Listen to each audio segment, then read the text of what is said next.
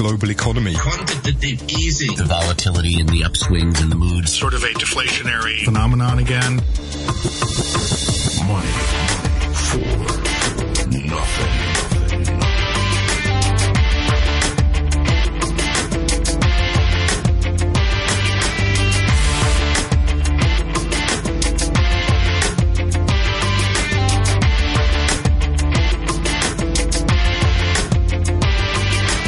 Good morning and welcome to Money for Nothing with me, Renita Malhotra Hora.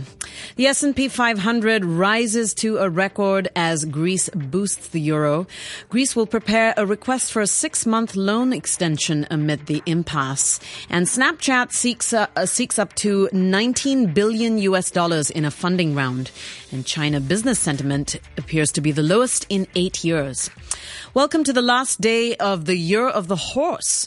Today, St. James's Place's Wealth Management's um, chief economist, Martin Hennecke, joins us uh, for our markets discussion.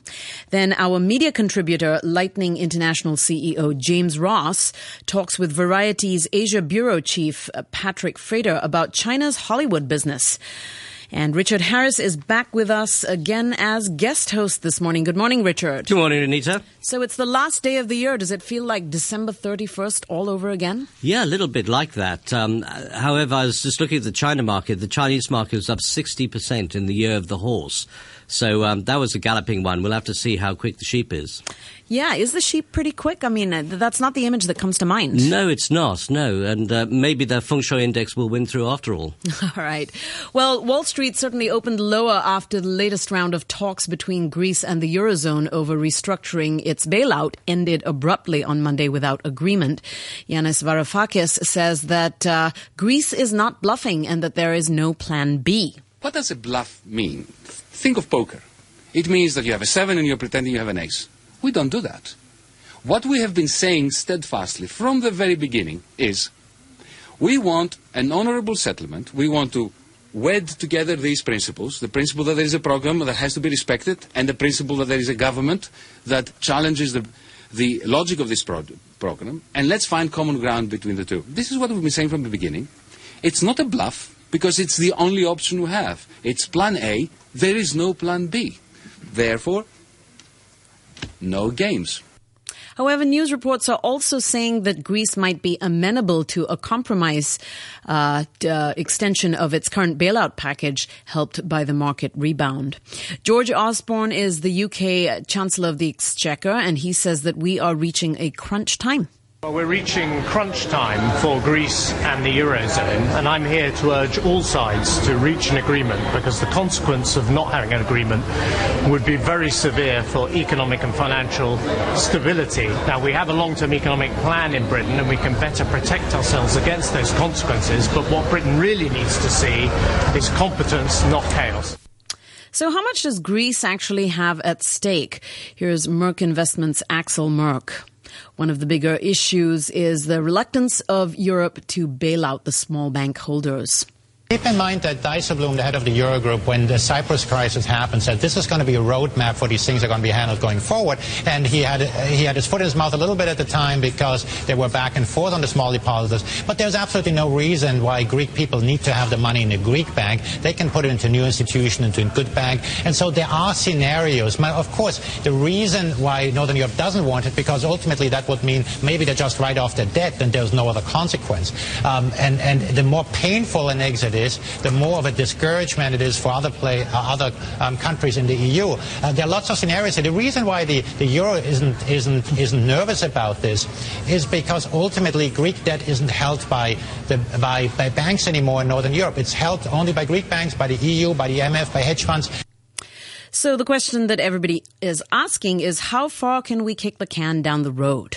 Volatility, volatility would surge. Clearly, it would be an unpleasant event. But remember, central banks can buy liquidity, not solvency. The reason why central banks provide liquidity is to get ready for the solvency issues. And that's where we are. Now, we can push the can down the road six months, a year, maybe a couple of years. But ultimately, of course, Greece will have to default. Everybody knows that. The question is, can the system stomach it? This is not going to be a Lehman moment. This is going to be a moment that's going to be a severe risk off. Cyprus is the closest example um, because that's where we had the euro had dipped, but recovered pretty quickly. It's very bad for the local population. Iceland, um, similarly, it's very bad for Iceland. It would be very bad for Greece. But the euro, the rest of the eurozone would survive it. Um, who right. cares whether Greece is part of the euro or not? U.S. stocks shrugged off the latest stumble in Greek debt talks uh, overnight as the S&P 500 edged to a new closing high. It rose just over a tenth of a percent to 2,100. The Dow climbed 28 points to 18,047, and the Nasdaq was also up about a tenth of a percent to close at 4,899. In Asia, the Nikkei is up 110 points to 18,098, and Australia's ASX index is up 12 points to 5,835.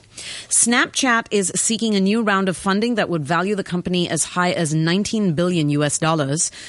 Uh, making it the third most valuable venture-backed uh, company in the world. And in local company news, SmarTone, the number three mobile operator in Hong Kong posted a 50% increase in the interim net profit for the six months ended December 31st. This was on the back of strong iPhone 6 sales and a growth in subscribers.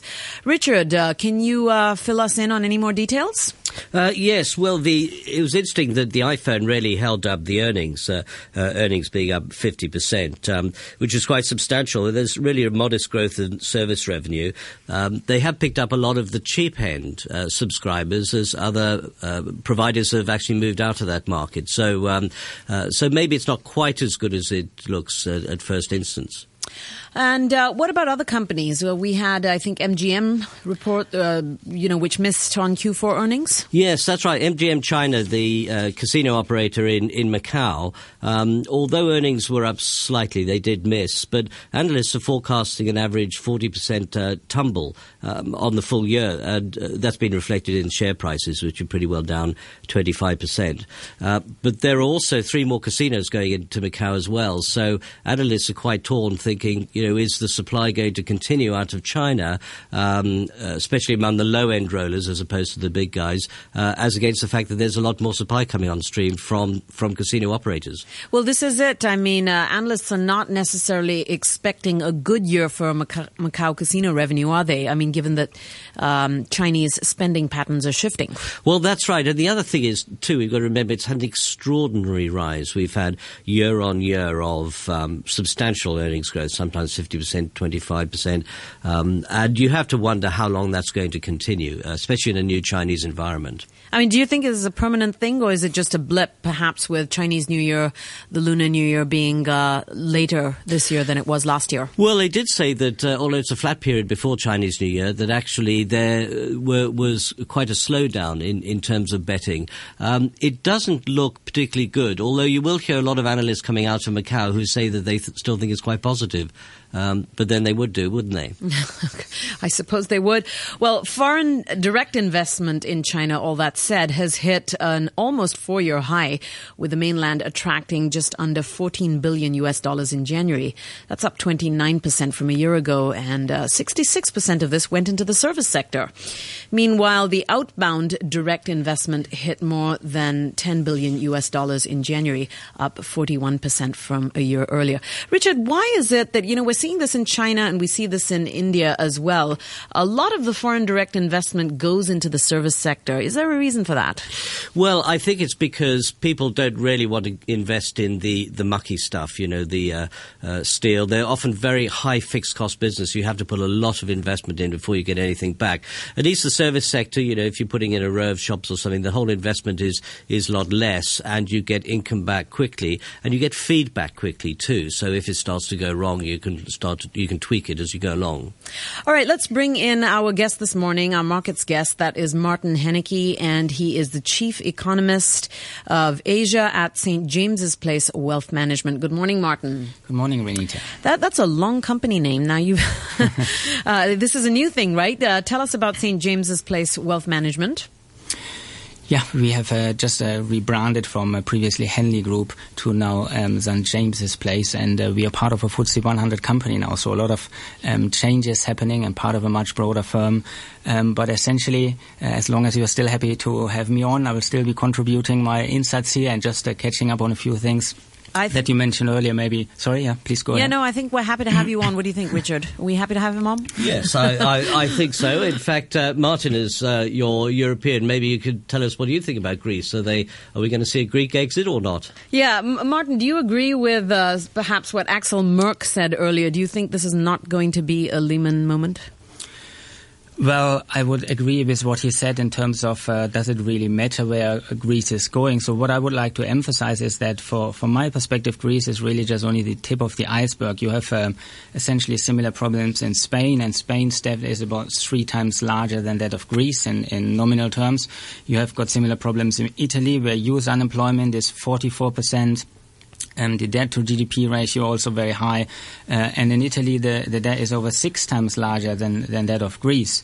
Um, so I think the you know what investors maybe haven't really realized whether or not they find a solution for Greece, uh, there's going to be much bigger problems in, in, in almost all of the eurozone countries. Even France is struggling to some extent, and I think personally that may be why you have had some voices to some degree of support out of France, Italy, and Spain, because all of them essentially may may also be requiring some form of debt restructuring sooner or later. So we are quite concerned on the stability um, in the eurozone and the stability in the euro as well. So, Martin, uh, you know, a lot of the analysts here in Asia have been saying, well, you know, Eurozone aside, uh, there's not necessarily a whole lot to worry about here because, you know, all, a lot of this has been factored in already. But if you say that Greece is just the tip of the iceberg, surely there is going to be a domino effect.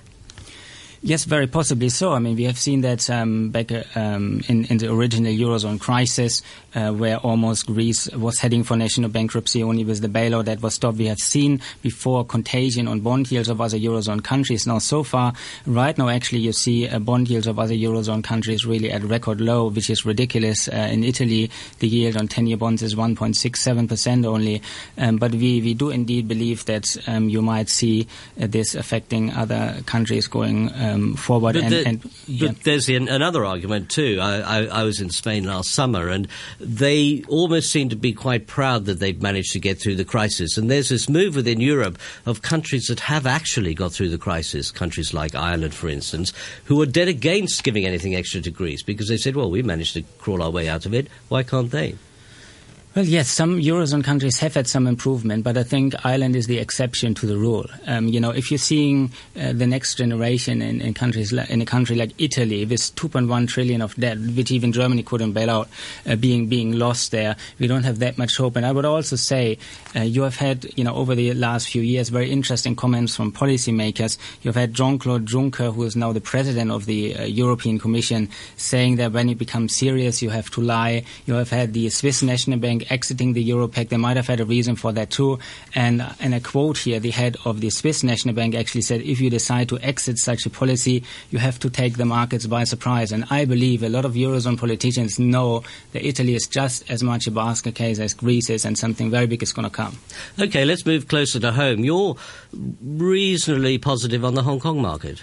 That's right. And one of the reasons is valuation and, of course, China's economic growth. I mean, people always say, oh, yeah, my goodness, China's slowing. It's still 7.4%. Everybody talks about, you, and we chatted about this earlier, uh, there's a little bit of growth suddenly in Germany, 0.7% per quarter. Um, but, um, you know, China is still uh, actually quite strong. And if you're looking at the valuations in the Chinese equity market, I'm talking about Hong Kong listed China stocks now, is uh, 35 to 40%, particularly the H shares, 35 to 40% on price to earnings ba- ratio basis below the global market valuation average. In, in the mainland now, after the 60% rally that you just mentioned, um, the valuations are a bit higher now. But in Hong Kong, you see over 20, 25% more or less discount in the H share market compared to the mainland. That's why we do like to have some exposure to it. So, Martin, there seems to be, you know, some confusion. If you look beyond stocks for a second, the, the MNI Chinese Business Indicator has just reported that the outlook for business conditions in China over the next three months has fallen to a record low. Um, that said, we know that FDI has hit a four-year high. So, a this is a little bit confusing. Where is the money going? Is it going in equities? Is it going in real estate?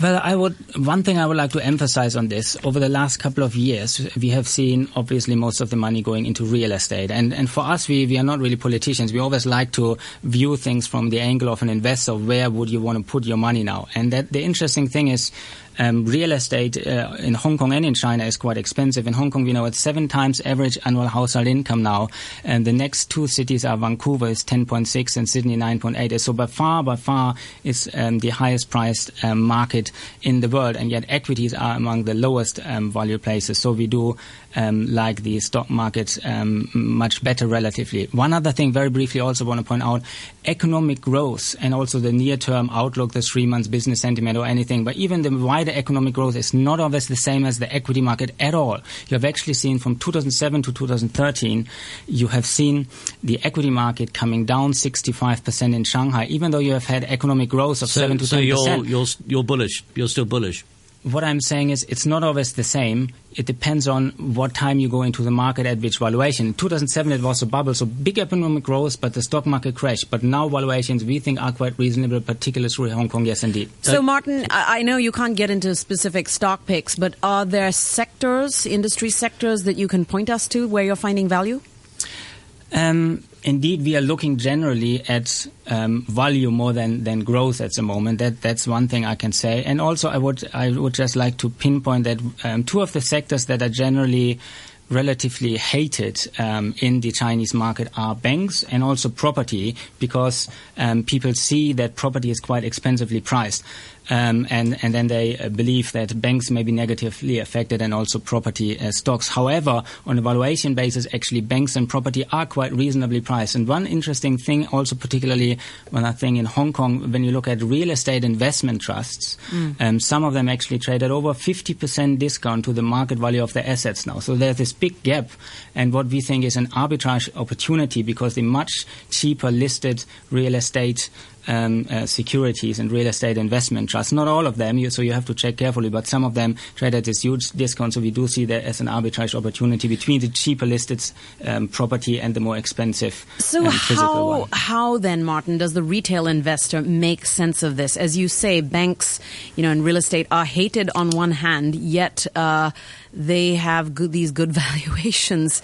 Now, you know, the average, the retail investor does not. Uh, necessarily want to you have an arbitrage opportunity but wants to invest wisely so c- can you give us some advice The first piece of advice would be given globally that we still have a lot of risks out there that we think uh, investors haven't really fully factored in, just like the Eurozone uh, problems that I mentioned earlier, and even Japan, the US, all these sovereign debt problems haven't gone away. For that reason, the first thing I would generally recommend is not to be very highly leveraged, and that's very much includes Hong Kong property um, for people with. Uh, um, second, third, fourth, fifth, you, you re- read those stories, mortgages. Uh, so, uh, particularly since we anyway don't think that property is the greatest bargain here. So be very careful in terms of debt exposure and mortgage exposure. Ideally, being debt free would be very good. And then um, put, don't put your eggs into all, uh, all into one basket. Diversify. Some property is fine, um, but also look at uh, a diversified investment opportunity uh, portfolio that may include banks, uh, stocks, and those sectors that I um, mentioned just now, but also a, a basket of different types of asset classes that aren't that correlated to each other. All right, Martin, thank you so much for joining us this morning. That is Martin Hennecke, and he is the Chief Asia Economist of St. James Place, St. James's Place Wealth Management. In currencies this morning, one euro will buy you 1.14 US dollars. The US dollar is currently trading at 119 yen, and one pound sterling is worth 11 Hong Kong dollars and 90 cents. Brent crude oil is currently valued at $62.53, and gold is $1,208 per ounce. Hello, I'm Dudu Chen.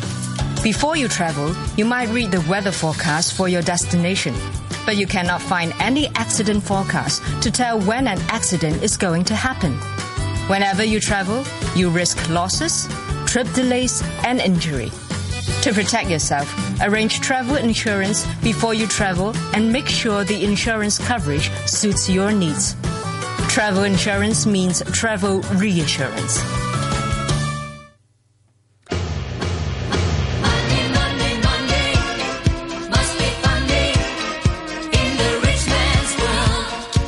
The time is now 8:22 a.m. and China and Hollywood certainly seem like an odd couple, but with such a huge market, would Hollywood be willing to bend its back to get a big chunk of the cake? Let's ask our media consultant, uh, Lightning International CEO James Ross. Good morning, James. Good morning, Renita. Well, yes, it's big business, of course, in uh, in China, and the numbers are uh, huge. Um, we're going to speak in a moment to uh, Patrick Frater, who's the Asia bureau chief for Variety, and you know some of the numbers that uh, he has come up with in a, in a recent article, um, you know, are huge. China, uh, the turnover for um, movies is about five billion dollars a year now, up 33 percent last year, um, and the investment in in China estimated in Hollywood from China estimated about five billion dollars a year. Um, so things seem like they're going pretty well for the uh, the China film industry. Um, Patrick, uh, you, in your recent article, you've uh, for Variety, you uh, identified that there are four big players that are kind of unknown in the entertainment and movie world um, that, that, that, we wouldn't really be expected to hear as investors or potential investors into Hollywood. I think that's exactly right. Um, your re- your readers and listeners will have known the names of these companies: Baidu, Alibaba, Tencent, and Wanda uh, very well. I'm sure that they've featured on this show many times. Uh, probably what is less known is just what a big entertainment uh, direction each one of these companies has taken. So let's go through them again. Dalian Wanda, Baidu, Tencent, and Alibaba. Really, no connection on the face of it with uh, the entertainment movie industry. Well, they've each approached the industry from different directions. Um, Baidu, for instance, from search, and they've bought into one of the biggest uh, online video companies, and combining that with with their search function makes a great deal of sense. Their their shows, their their, their films that are featured on that player come out on top. Uh, and, and, and, and Tencent is now the, the, the, hugest platform for, for social communications and has uh, therefore been able to add on games, movies, and, and all sorts of other uh, functionality. Patrick, I wanted to ask um, you know, the China box office is certainly growing, but uh, not uh, perhaps a little disproportionately. I mean, in the current year, ticket sales um, for local films increased incredibly, but for Im- imported films uh, saw a slump. Now, despite relaxing quotas, is Hollywood doing something wrong or the Chinese filmmakers doing something right? How do we reconcile the situation? In fact, I think uh, last year both uh, and uh, local films grew, but the Chinese films grew s- stronger.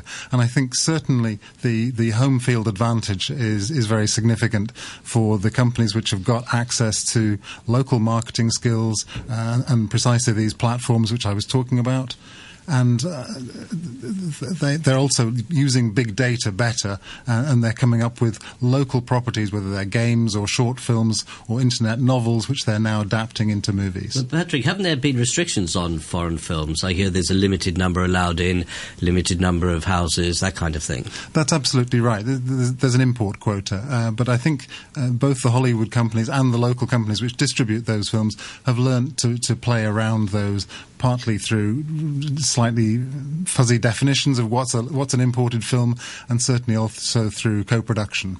So, Patrick, I have a question. I mean, what is Hollywood looking for when uh, they decide to go ahead and produce a commercial film? In that, is it just the film and the story, or are they looking for the whole deal? The merchandising, the game, gaming opportunity, you know, everything, every last cent they can milk out of it. Oh, more and more they're looking for, for properties which they can uh, monetize in all these different things. Um, you have to look at all the way from the theatrical box office through to theme parks, which uh, come on stream several years later after the, the movie release. And what we're seeing now with th- these Chinese companies, which I mentioned, is that they have learnt exactly the same thing. Um, Wanda, for instance, recently opened the world's first indoor theme park, and they have plans for movie themed uh, parks and recreation facilities in all of their major shopping malls. And I think they have over 100 throughout China. And by the way, um, Wanda now, of course, owns the AMC uh, cinema chain in the US. So, you know, they're a huge uh, investor in uh, overseas um, entertainment. They are indeed, and, and there's lots of rumours flying around suggesting that they may buy a, buy a stake in, in, in a Hollywood company uh, with Lionsgate tipped as the front runner. I have no idea whether that's going to come true or not, uh, but it, it, would make a degree of sense uh, for them to be cautious but but active. I mean, they, they, they, they bought AMC, as you said, which shocked a lot of people. I think now they're going to continue to step up their investment in content, um, but they're going to do so a little more carefully. They're not going to try and break open a Hollywood studio and turn it into a Chinese company. And Patrick, in terms of content, you know, what is it uh, that they are finding that is more commercially viable? Is it the Chinese story with Chinese protagonists that everybody can identify with, or is it this, you know, uh, sort of foreign story?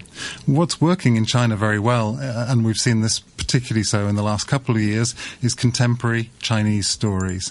Uh, these have often been made with much lower budgets than the Hollywood films, but they are they resonate with audiences. They're, they're, they're quicker, they're fresher, and they're often using stars which come from either from the internet or from TV, and, and, and therefore Hollywood stars don't have necessarily have the same value, and nor, unfortunately, do some of Hong Kong's old older uh, senior stars. It's Chinese New Year, it's the holidays, uh, Patrick. What are the what are the big movies we can expect in uh, the next few days or over the holidays? Well, this is the season very much for releasing Chinese movies, Chinese language movies, and there are going to be uh, at least four battling it out. Um, there's a film called Snow Girl and the Dark Crystal. There's a Jackie Chan film called Dragon Blade. Um, there's a sequel, Hong Kong made sequel called The Man from Macau 2, typical Hong Kong gambling comedy. And then there's something that's really rather interesting and revolutionary uh, called Wolf Totem. This is based on a, a very well selling uh, novel uh, which has been translated worldwide. It's somewhat uh, controversial in that it deals with the Cultural Revolution themes.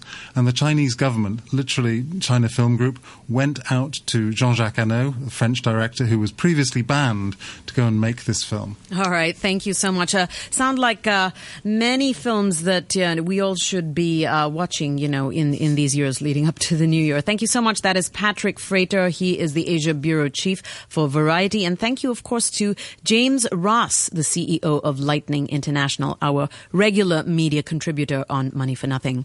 So here we are almost at the end of the show. Uh, the Nikkei is up 150 points to 1,000, uh, excuse me, 18,137.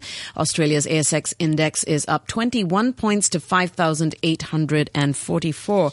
Richard, in about 20 seconds or less, parting thoughts for the year. Well, the movie for tonight is going to be the Fed minutes. Uh, the minutes of the Federal Reserve Board, uh, which just came out, may not be quite as interesting as some of these Hong Kong movies. The key thing people are going to be looking out for is the removal of the word patience. So all the algorithms will be searching for that. And so, with that, removal of the word patience, that, that sounds like a bit of an ominous note to uh, end the year with, no? Well, if that happens, then the Fed will certainly be in a tightening bias, and uh, people are maybe looking for interest rate rises June, October, or the end of the year. All right. Thank you so much. That is Richard Harris. He is the CEO of Port Shelter Investment Manage- Management, and he is our regular Friday co-host on Money for Nothing. I'm Renita Malhotra Hora, wrapping up for this year. A very happy Lunar New Year to you all. Quick look at the weather forecast for today. It'll be cloudy. Visibility will be relatively low in some areas at first, with sunny intervals during the day. Currently, the temperature is 17 degrees Celsius and the relative humidity is 82%. And now it's time for the news with Sam Butler. The United Nations Security Council has called on all parties in eastern Ukraine to stop fighting and implement the ceasefire that was agreed last week. The Security Council expressed particular concern over the fighting in the strategic town of Debaltseve. Latest reports from there say Russian-backed rebels now control most of the town. A Ukrainian spokesman said hundreds of government soldiers were surrounded.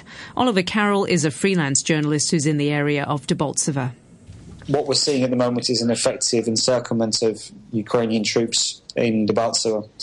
And the very latest I'm hearing now is that uh, street fighting is ongoing.